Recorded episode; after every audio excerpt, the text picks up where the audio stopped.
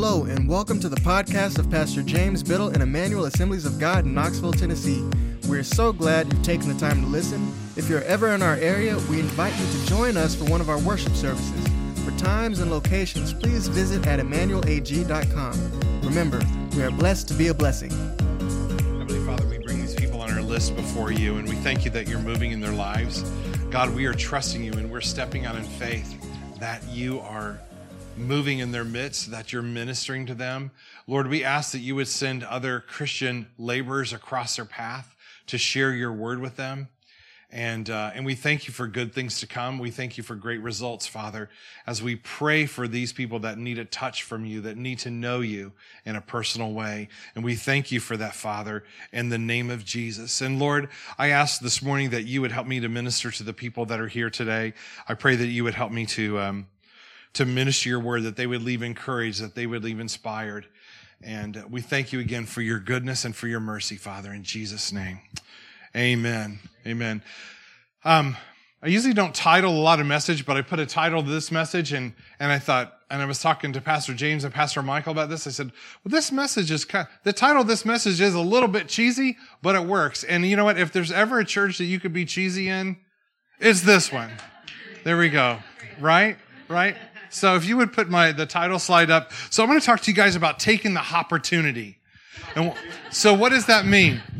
Because when we have opportunities to share the gospel or to minister to people, it is never, it's hardly ever a thing where you feel like you can just kind of slip under the radar and like, oh, well, hey, let me just, you know, kind of mention this to you. You, a lot of times you have to kind of hop in deep. And I'm not saying that you want to beat some Bible bang somebody and give them the four spiritual laws, you know, turn or burn and that kind of stuff. But, but what we want to do is we need to really trust God. And so much we're hopping into their life, but really what we're doing is we're taking a, it, it really is a leap of faith for us a lot of times to do this. So let me ask you a question. Just think about this. Who was it that first shared the gospel with you? Because they took the opportunity. I mean, yeah, it's easy for a pastor or somebody, an evangelist, to stand up and preach and share the gospel. I mean, there's probably, you know, there's a calling on their life. They're used to doing it. But what about the people that first started sharing the gospel with you? What about the person that led you to Christ? Think about that. They took a risk that maybe they wouldn't be rejected or whatever, but they decided that they were, they were going to share the gospel with you. When I was in college, I've shared a little bit of this before. I wasn't, I wasn't raised in church at all. And when I became a Christian, I didn't know the difference between the Old Testament and the New Testament. I called myself a spiritual donut hole. I mean, I, cause I knew nothing. Um, uh, really, and, and I used to, and, and I used to think, well, if God wants to save me, why doesn't he just save me? Why do I have to, why is this, why do I have to go to church or what all does this stuff mean?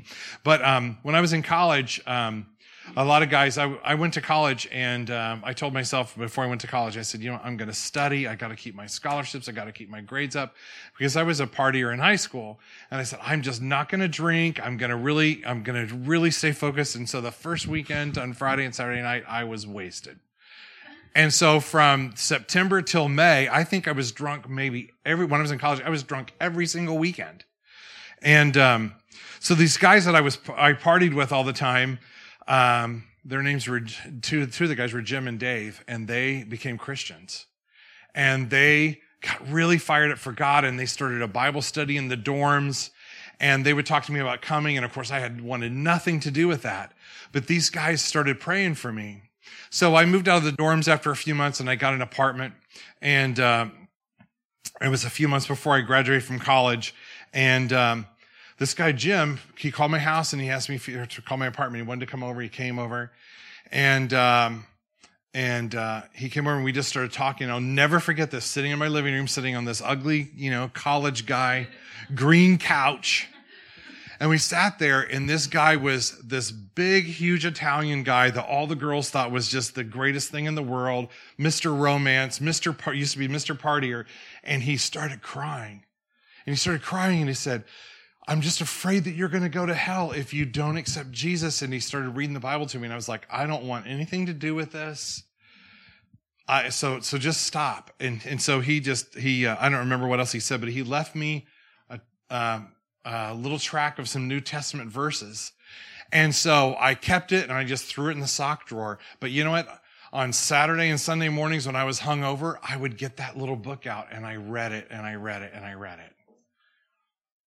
But before he left that day, he said, I know someday you're going to become a Christian. And I was like, How do you know?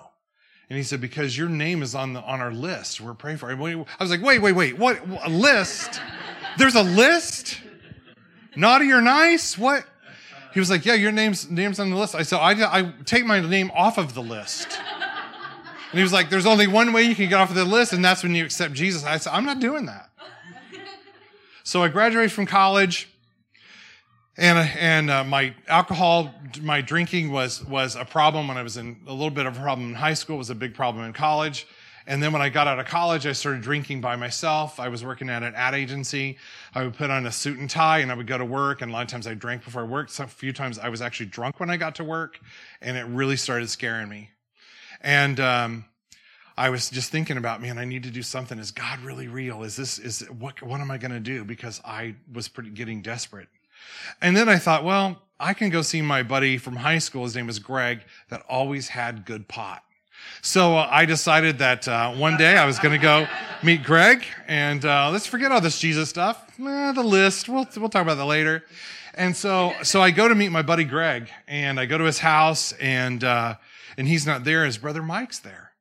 And so, um, anyway, so he says, well, just come on in. Greg will be back later. So I go in. And so Mike was a couple of grades younger than me. And so he says, hey, come, in, come in this room, in my bedroom. I'm going to show you something. And I was like, all right. So I go in. Guess what he does? He whips out the Bible. I'm like, oh, the Jesus freaks are surrounding me. And so he says, I really want to, I really want to show you some stuff from the Bible. I've been praying for you. I'm like, what do you, wh- why do you want to show me this? I said, I just came here to buy some weed. And, uh, and, so, and so he starts to share the gospel with me. And I said, you know, I have some friends in college that told me about stuff and I'm just really not interested in this. And he said, well, I know one day you're going to become a Christian. I was like, how do you know? And he said, because your name is on our list. I was, like, wait, wait, there's two lists? I'm not kidding you and he said, There's a bunch of us from high school. We are praying for people that we want to see get saved. And he showed me his list with my name on it. And so I got mad and I left without my weed.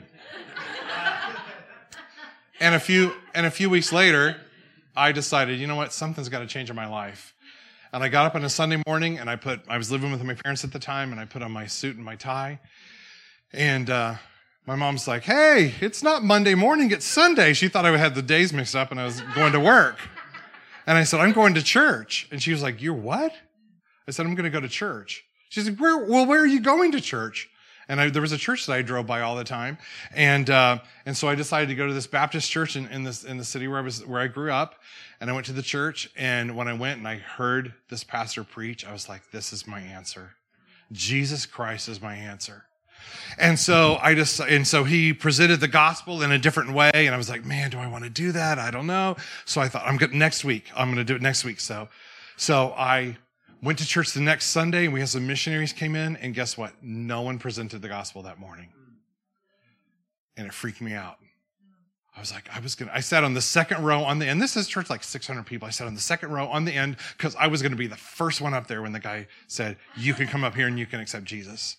So I didn't know you could accept Jesus in your home, in your car, whatever. So I thought you had to do it at church. So the next week, I, I got rid of all my secular music. I listened to Christian music. I listened to people preaching on the radio. I was driving to work. Lord, please don't let me crash and die. I'm gonna go to hell because I got to get to church next week.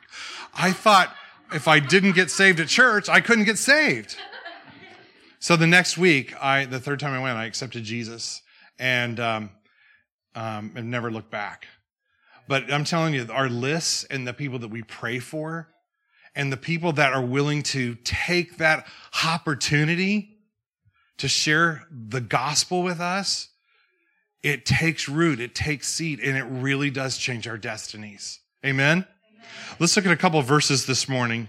Um, I first want to look. I want to let's answer some questions of, and let me tell you, I'm going to share this this morning with you, and I'm going to. I'm telling you this right now. I don't. I don't want to come across, and I was talking to Susan and Luis about this, um, and I and I said, uh, I just don't want to come across like, hey, I've got this down. I do this all the time. I don't, but I want to. And so, but I wanted us to take a look at, we all have a lot of reasons of what keeps us from sharing the gospel with people. What keeps us from taking the opportunity. So let's take a look at these. Go to the next slide there for me. First one, the toughest one, I think, is family.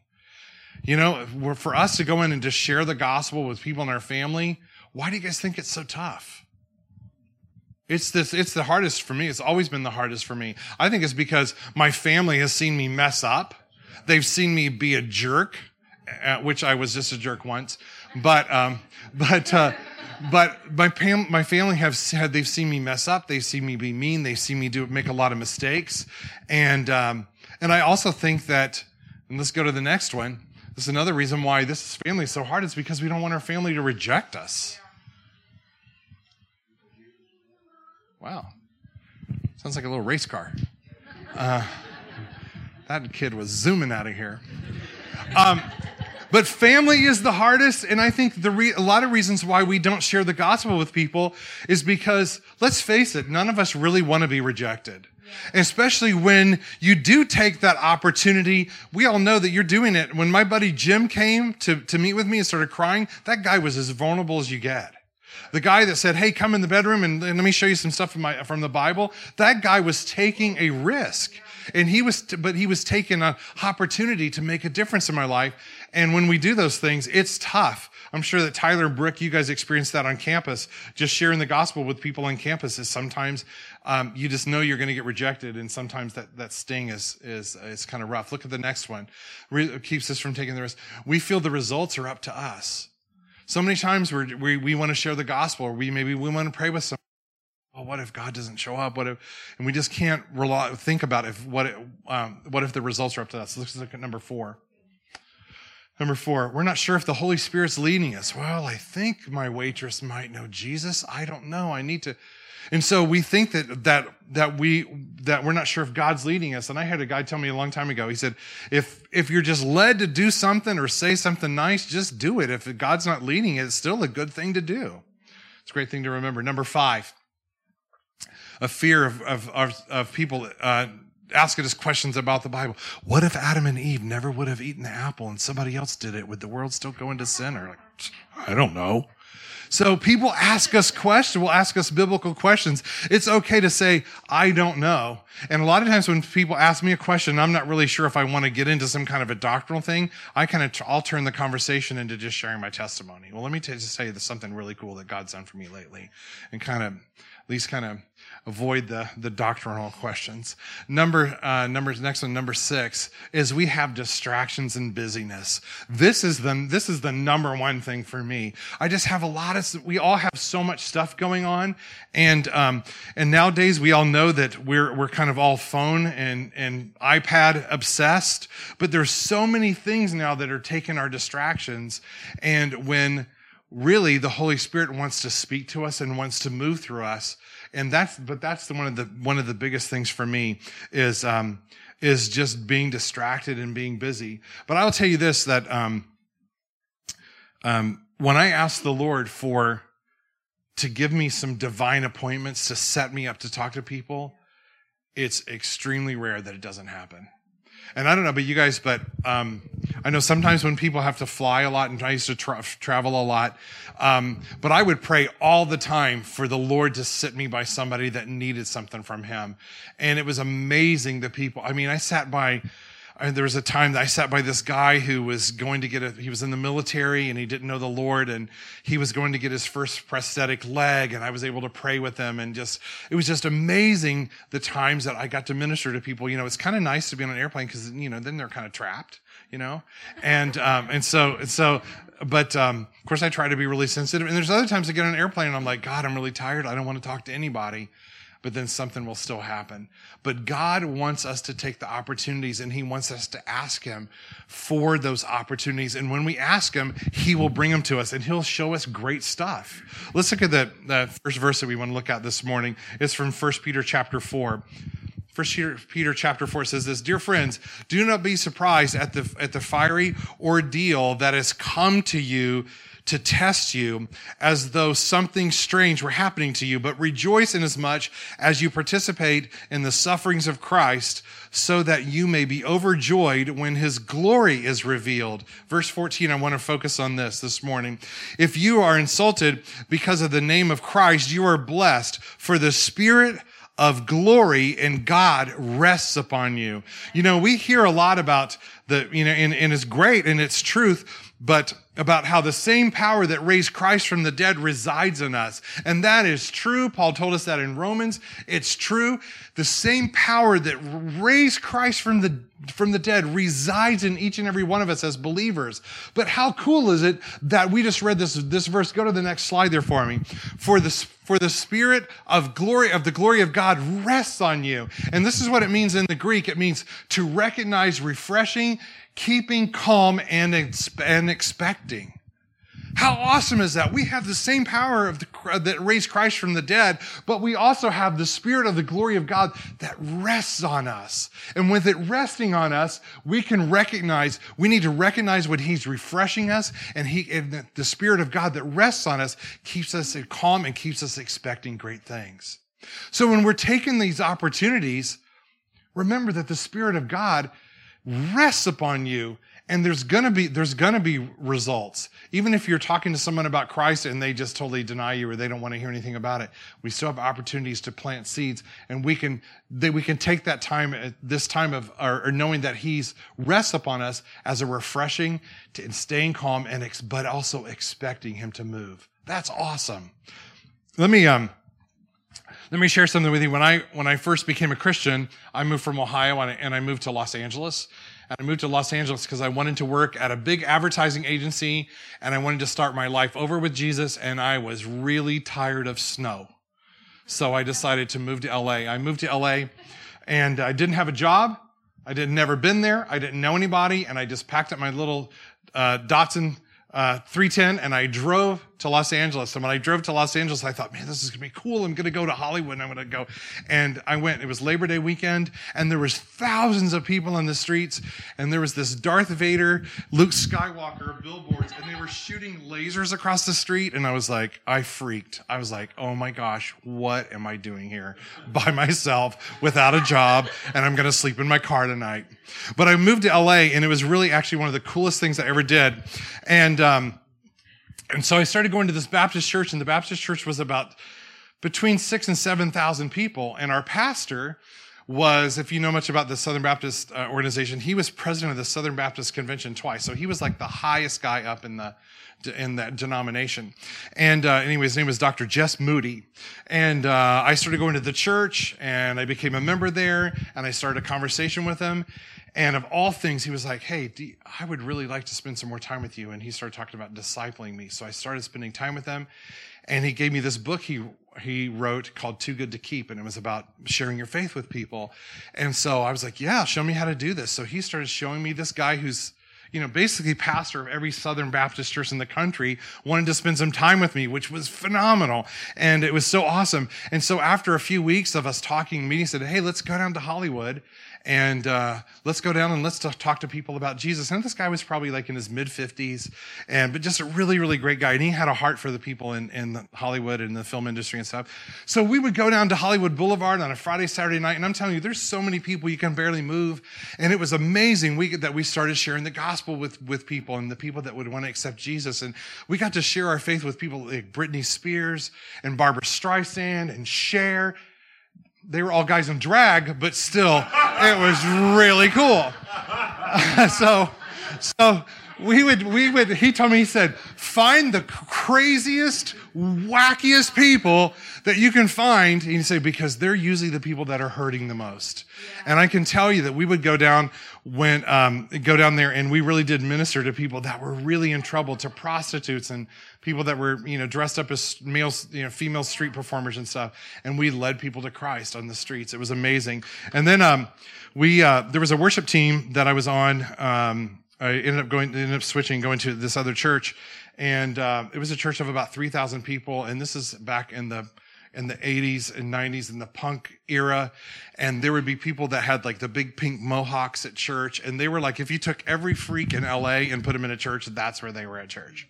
And so we had some people that got saved that were traveling with Prince and they were part of our worship team. So anyway, so we went down to this area of the, where the UCLA campus is and there were five streets that actually came together. And there was at the at one point there was a, the sidewalks came to a point. It was in front of a bank. And we would set up our worship band there. So when i started going they just first said hey just come and pray and we're just going to share the gospel. You can't just like go hop into the to the with the worship band. You had to kind of they kind of wanted to, to kind of see how committed you were. And so um, so anyway, so the worship team would go down, they would do really awesome music. And like I said, they were kind of, they were real radical looking too. And people would stand around and watch and then we would be able to share the gospel with people. But the guy that led the group, he said, just to let you know, he said, we have the, we have an arrangement on the, on this corner because there was literally around 300,000 people on the streets in this area where we would go on the weekends. So he said, we have a deal that we made with the Hare Krishnas. How many of you guys know what the Hare Krishna is? Just, let me show you a picture. Go to the next slide here for me. I brought a picture to show you. The Hare Krishnas were huge in LA, and you can see that, uh, well, they're a cult. They, um, you know, this is their leader in this fun little sofa chair. Anyway, they all dressed in orange because, well, it's kind of like Sundays or Saturdays here in September.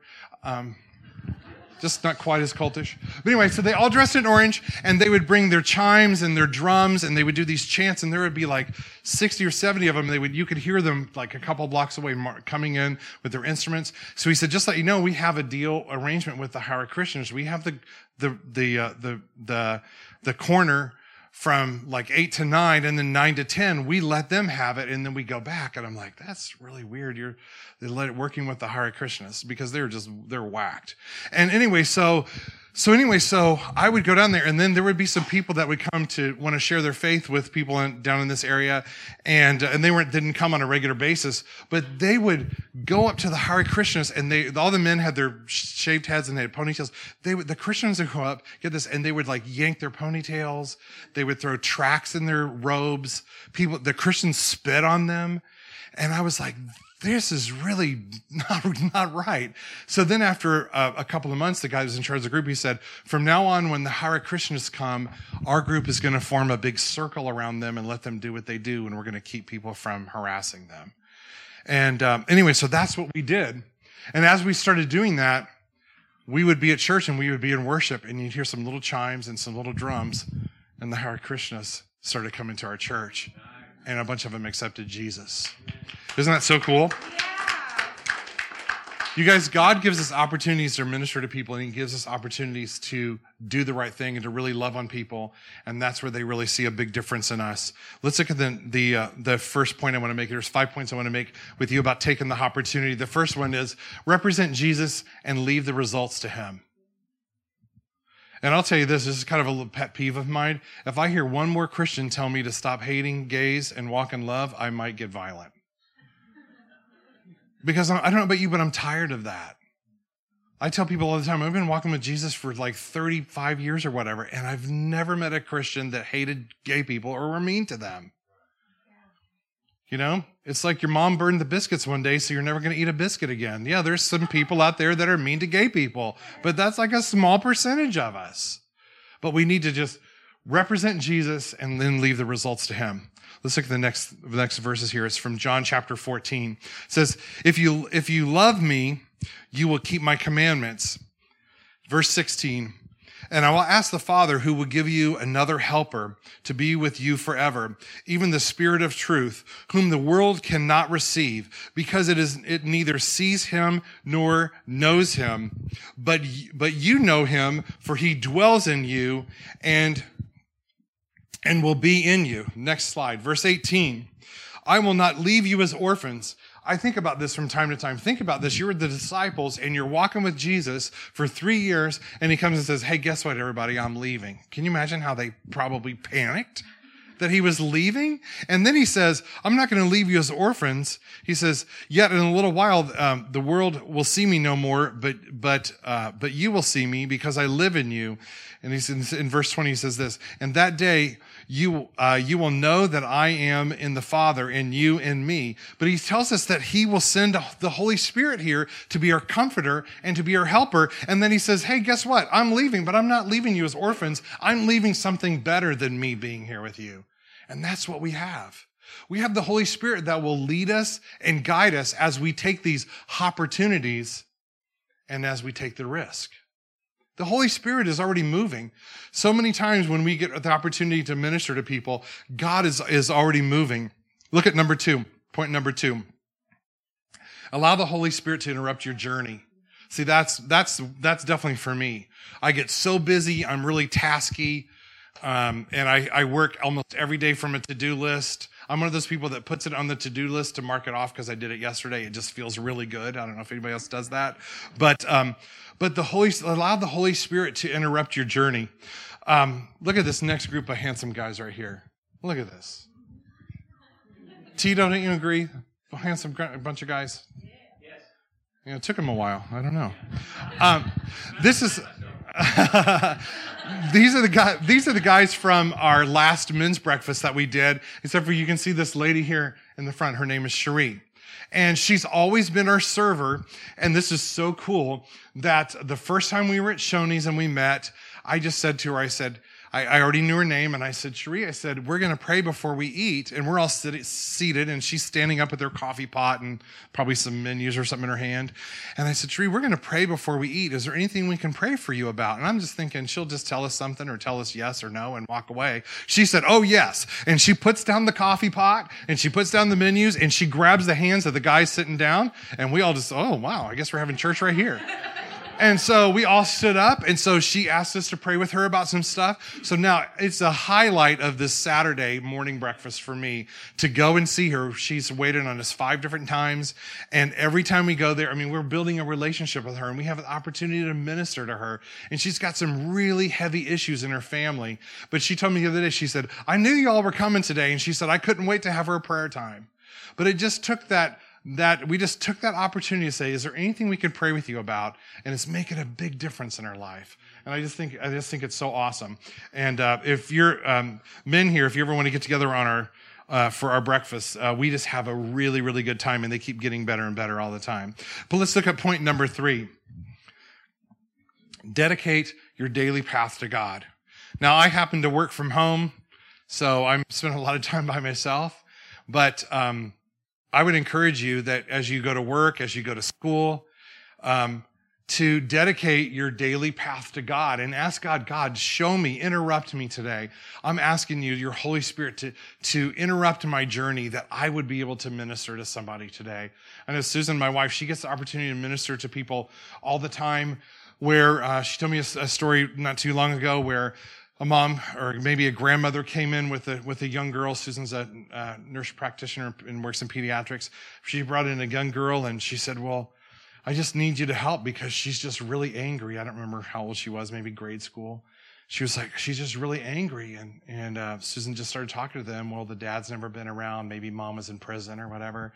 And Susan had the opportunity to say, "Well, no wonder she's angry." But the thing that's going to fix her, and then Susan had an opportunity to minister to them and talk to them about, hey, here's some great churches in town. You need to get her in church. She needs to know her heavenly Father so that these things will get fixed in her. But um, we need to dedicate our daily path to God, and when we do, um, and ask Him for those opportunities, He'll bring them to us. Let's look at 1 Thessalonians chapter 5. It says this, and starting in verse 14. And we urge you, brothers and sisters, warn those who are idle and disruptive. Encourage the disheartened, help the weak, be patient with everyone. Make sure that nobody pays back wrong for wrong, but always strive to do what is good for each other and for and for every and with for everyone else. Look at the next slide here. Oh, we're at verse 16. Okay.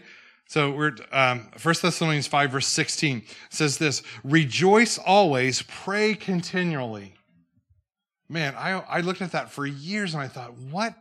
Pray continually. What does, what does this mean? What, how, do, how do you do this? How do you pray without stopping? And it says, and give thanks in all circumstances, for this is the will of God for you in Christ Jesus.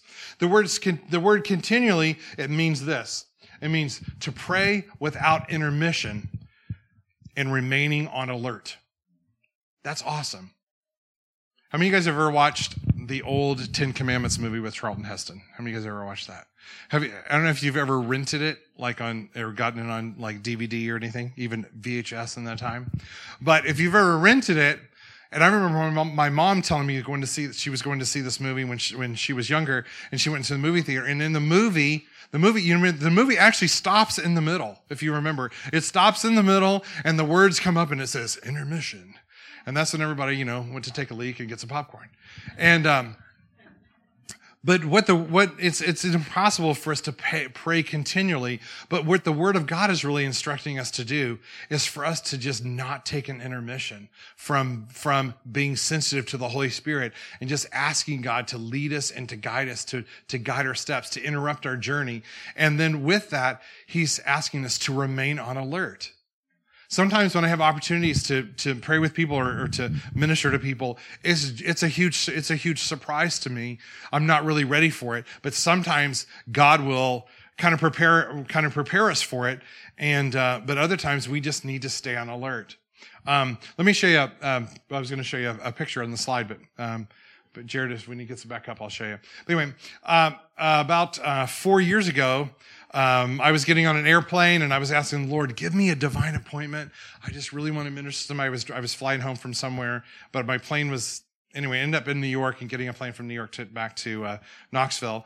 And so, um, anyway, so I'm getting on the plane and there's the two seats on the side I'm sitting and there's this young like 15, 16 year old guy sitting. Of course, you know, for those of you guys that don't know me, I worked in youth ministry for years. I love ministering to teenagers. So I, I, I see, I see this 15, 16 year old guy sitting in, in the seat where I'm going to be sitting. And, uh, you can go to the next slide. And, um, anyway, this is a guy named Josh. And anyway, so I ended up sitting next to this guy and we just started talking and he was kind of quiet at first. And then he asked me what I was doing. And I just started talking to him about the Lord. And I just knew God was doing something. And uh, as I started talking to him, he started crying. And uh, he was just looking out the window, and I was just quiet. And I didn't say anything for probably about 30 minutes. And he just kind of gave him a space. I didn't know what was going on. And he said, This is crazy that you're sitting next to me. And I said, Why? And he said, This is my last day in New York where I used to live. I'm going to, to Florida to live with my aunt and uncle. And he tells me that his dad was the pastor of a church, and his dad just resigned that day because he was having an affair. And what an opportunity to minister to this guy. I said, I, I still, t- I actually, I think he might be coming to visit us in the next month or so. I stayed in, I've stayed in contact with this guy ever since. And I said, Josh, send me a picture of you. I'm going to talk to you about how we met on the airplane that day. So he just sent me this picture the other day, just texted it to me. But you guys, God gives us such great opportunities if we ask him and when we and when we are open to just really take that opportunity.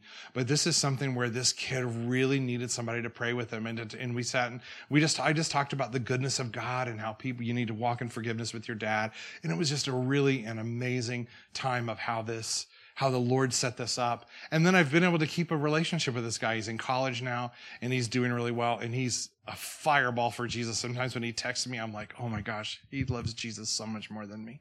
But he, he is so awesome. So um, I asked um, I asked Luis if he would come up and talk a little bit. Luis and I uh, travel a lot. We do a, we've done some stuff here in the states together. We would travel a lot internationally, and we are when um, when I'm out of the country and I'm doing ministry. And I don't know, maybe Tyler, you guys did experience this when you guys were in Africa this summer. But then I don't have to worry about work and all these other things and answering the phone and there's less distractions. So, so many times I'm asking God, give us some divine appointments today. And we have, and Luis and I have had some crazy encounters with people where the Lord has uh, led us to do some ministry together, which I couldn't do without him because I don't speak Spanish and he does, or Portuguese, wherever we are. So anyway, I just, I just asked Luis to come up and I just asked him to share a couple things that's on his heart about some divine appointments. Woo! Good morning, everybody. It's such a oh, thank you. It's such a privilege to me to share uh, some things about divine appointments. And when Rick asked me to do this, uh, my first thought was, divine appointment is not just meeting new people. It has to be something farther than that. Let me let me share something with you. It's one verse from First Peter, uh, chapter four, verse ten. It says each of you should use whatever gift you have received to serve others as faithful stewards of God's grace in its various forms. And I was thinking, what, what should I share about divine appointments? What would be appropriated? And they say, why not share my divine appointment or one of the best divine appointments that I had in my life? Five years ago, I was working for a ministry. I was doing many things in that, in that small ministry. But one day, my boss said, Hey, Luis, there is a guy from the United States that is coming to ministry the youth. He's like a preacher machine. He loves preaching. So you will be his interpreter. And I said, well, one client more. Bring it. so then I met this huge guy, six four tall. His name was Rick Mills. And we met and he was very nice. We started preaching for a week. And after a week, before the service starts, before he would be preaching, we were resting in a nice couch. Couch or coach? Couch, right? And, and I started feeling something. And I felt that the Holy Spirit was telling me, you need to tell him. You need to tell him. Say, say how your life is. I was living a double life. My life wasn't really good. I was doing bad things, I was doing good things. So the Holy Spirit started convicting me, convicting me. And I wasn't sure, but there was one point that I said, Rick, I need to talk to you. I need to tell you, I need to confess some things to you. And if you will fire me and I won't be your interpreter tonight, it's okay. But I need to tell you. And he said, okay, Luis, tell me. And I opened my heart and, and it was like I was carrying a huge burden, and then I was free. It's not just meeting new people. I met Rick one week before, but we had a divine appointment. The Lord waited for a week to have a, such an impact in my life. After that, many other divine appointments happened in my life. In a bus, in a long line in a bank, in my church, in my family, with friends, obviously with new people. But what a great verse from 1 Peter 4:10 to remember that it is not about me. It is not about me. The gifts and the talents that I received are not for me and not for make me famous. It is to serve the Lord. So I wanted to say four things about divine appointments that I think is very interesting to think about it. And the first one is be intentional. Be intentional.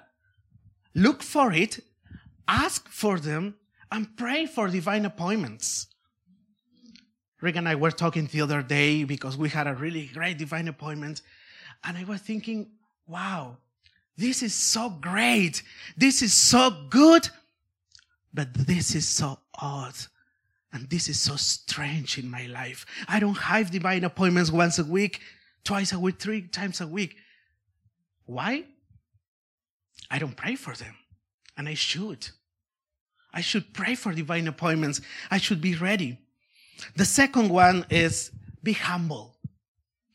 Have you been around a, a person that is called a know it all? It's not annoying. It is annoying. We should be love it all because we need to be humble. The Bible tells us many, many times that the Lord loves humble people. The third one is be available. Be the person that someone call when they need help being talked off the ledge of the temptation. Being available. Hey, Luis, but uh, uh I'm kind of shy. It doesn't matter. Hey, Luis, I'm too young. Samuel was a kid but he was available. Ah, but I don't have the resources. It doesn't matter. God never calls trained people. He trains those he calls. Let's be available. And number four, don't give up. uh, there was a very famous politician called Sir Winston Churchill, and he was invited to give a speech in a very, uh, very big university. And he was in front of the students, and he just said, "Don't give up. Don't give up. Don't give up. Don't give up. It's not about you. It's not about me. It's about the Lord." I want to finish with this verse because this verse was great for me this week. It's in Galatians chapter 6 verse 9. Maybe you know it, maybe you don't. But it says, let's not get tired of doing what is good.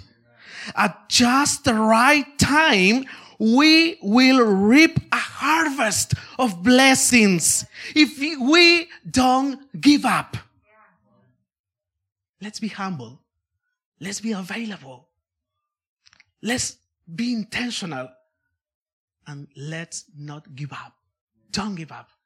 That will be great for our future divine appointments. And I will be praying for our future divine appointments. Thank you very much. Thank you, Rick. Thanks, Luis. That's awesome. Very good. Let me finish up with, with a couple more verses here. Let's look at 1 Corinthians chapter 3. Great stuff, Luis. Thank you so much. Uh, 1 Corinthians chapter 3 and verse 6, it says this I planted the seed, Apollos watered it, but God has been making it grow. So neither the one who plants nor the one who waters is anything, but only God who makes things grow. the one who plants, the one who waters, have one purpose, and they will each be rewarded according to their own labor. Point number four is take the opportunity. Yeah, that's the wrong one. Yeah. Pursue love, pursue love and earnestly desire spiritual gifts, especially that you may prophesy.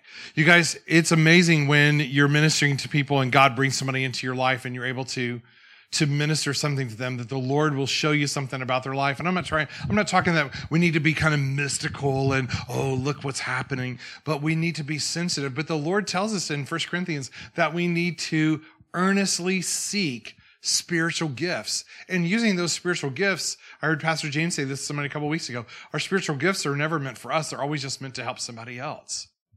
But when we, when we operate in spiritual gifts and we have opportunities to minister to people,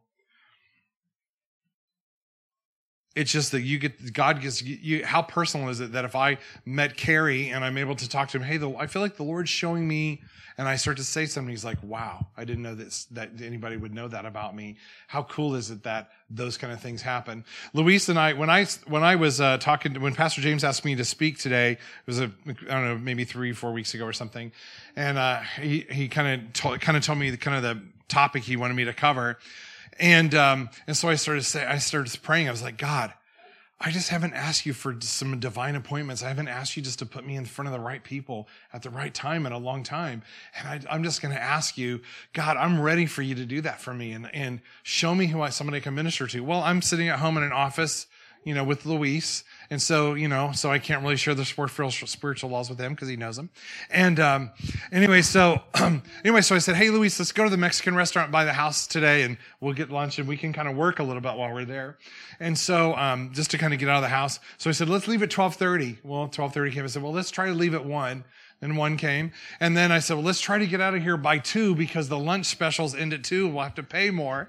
And so 2.15, we leave the house. We're 10 minutes away and we go in to the restaurant and we meet this guy. Go to the next slide. We meet this guy named Moses.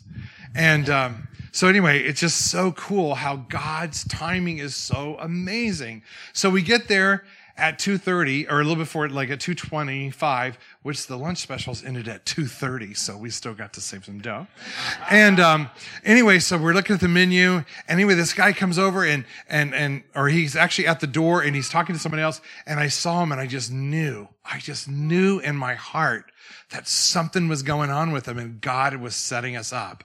So we started talking, asked him his name. He says his name's Moses. We started talking and how, not, lift check this out. So we get there way later than I wanted to, but he gets his break at three o'clock. So from three o'clock to four o'clock, he comes and sits at his table and we just start ministering to him. And not only does God know exactly what he needs, but it just so happens somebody knows Spanish at my table. and so he knows English. So, but Louis got, Luis got to really minister to him in Spanish. It was just such a great time. And so we started talking to him and he had been asking God, God, I want to know if you're real. I want, I want something else. I need something else to happen in my life if to show me. And so we come in and so we led him to Christ right there the, in the, in the restaurant. And so we've, yeah, it's so awesome.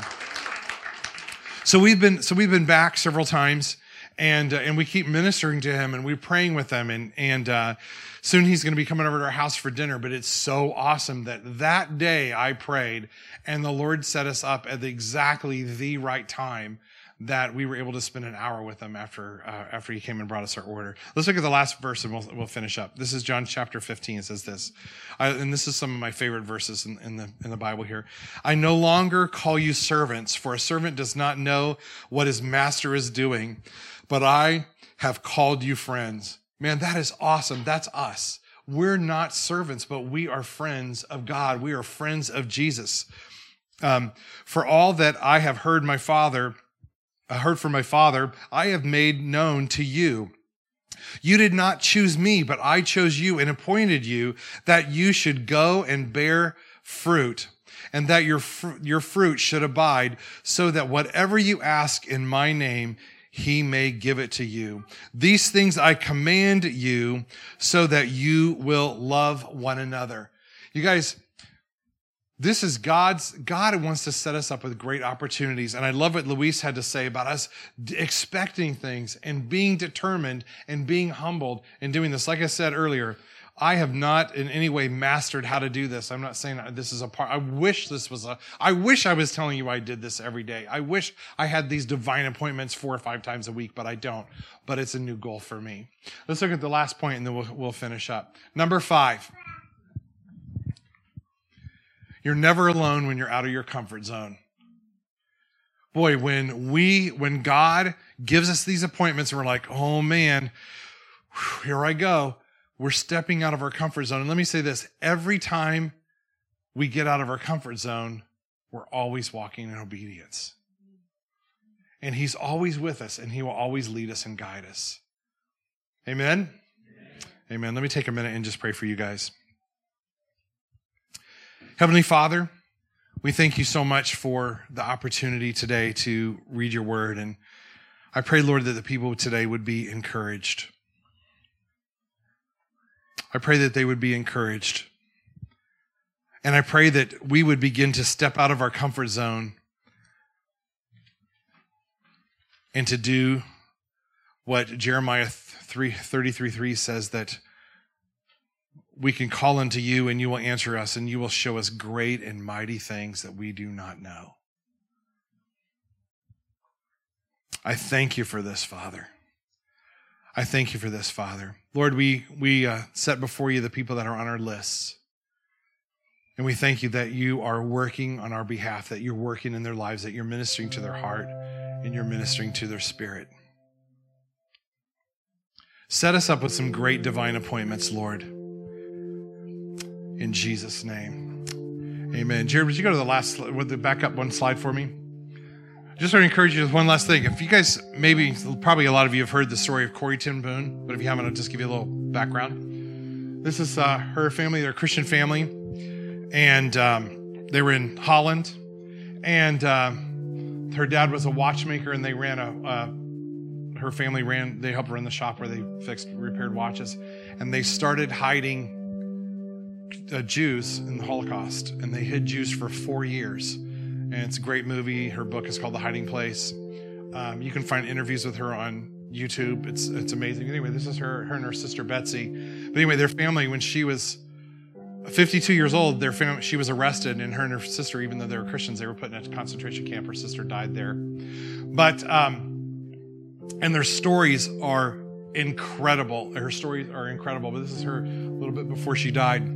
But um, I heard this story about her the other day that when she was 12 years old, she was sitting with her father and she said, Dad, I don't know if I was ever martyred for my, for my faith that I could really do it.